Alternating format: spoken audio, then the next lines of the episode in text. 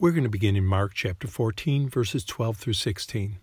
And the first day of unleavened bread, when they killed the Passover, his disciples said unto him, Where wilt thou that we go and prepare that thou mayest eat the Passover? And he sendeth forth two of his disciples, and saith unto them, Go ye into the city, and there shall you meet a man bearing a pitcher of water. Follow him. And wherever, wheresoever he shall go in, say ye to the good man of the house, The master saith, Where is the guest chamber? Where I shall eat the Passover with my disciples. And he shall show you a large upper room, furnished and prepared. There make ready for us. And his disciples went forth and came into the city and found as he had said unto them, and they made ready the Passover. Many Christians are surprised to learn that the meal that they refer to as the Last Supper was really a Passover meal.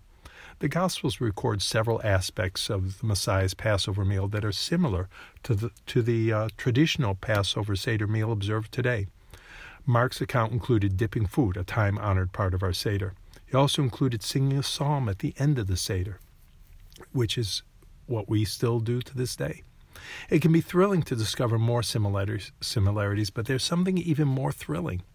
The apostle Paul wrote in 1 Corinthians chapter 11 verse 24, and when he had given thanks, he brake it and said, Take, eat, this is my body which is broken for you.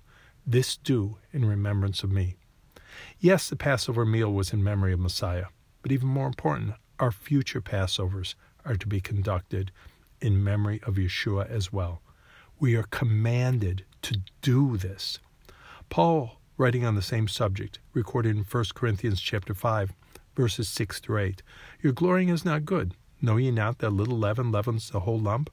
Purge out therefore the old leaven, that ye may be a new lump, as ye are unleavened. For even Messiah our Passover is sacrificed for us. Therefore let us keep the feast, not with old leaven, neither with the leaven of malice and wickedness, but with the unleavened bread of sincerity and truth. Paul tells the followers of Yeshua, keep the feast. Messiah wants us to do this in memory of him, not just to study, not just to meditate. Do it. Keep Passover. Let's be doers of the word. With several weeks to go before Passover, now's the time to make our preparations.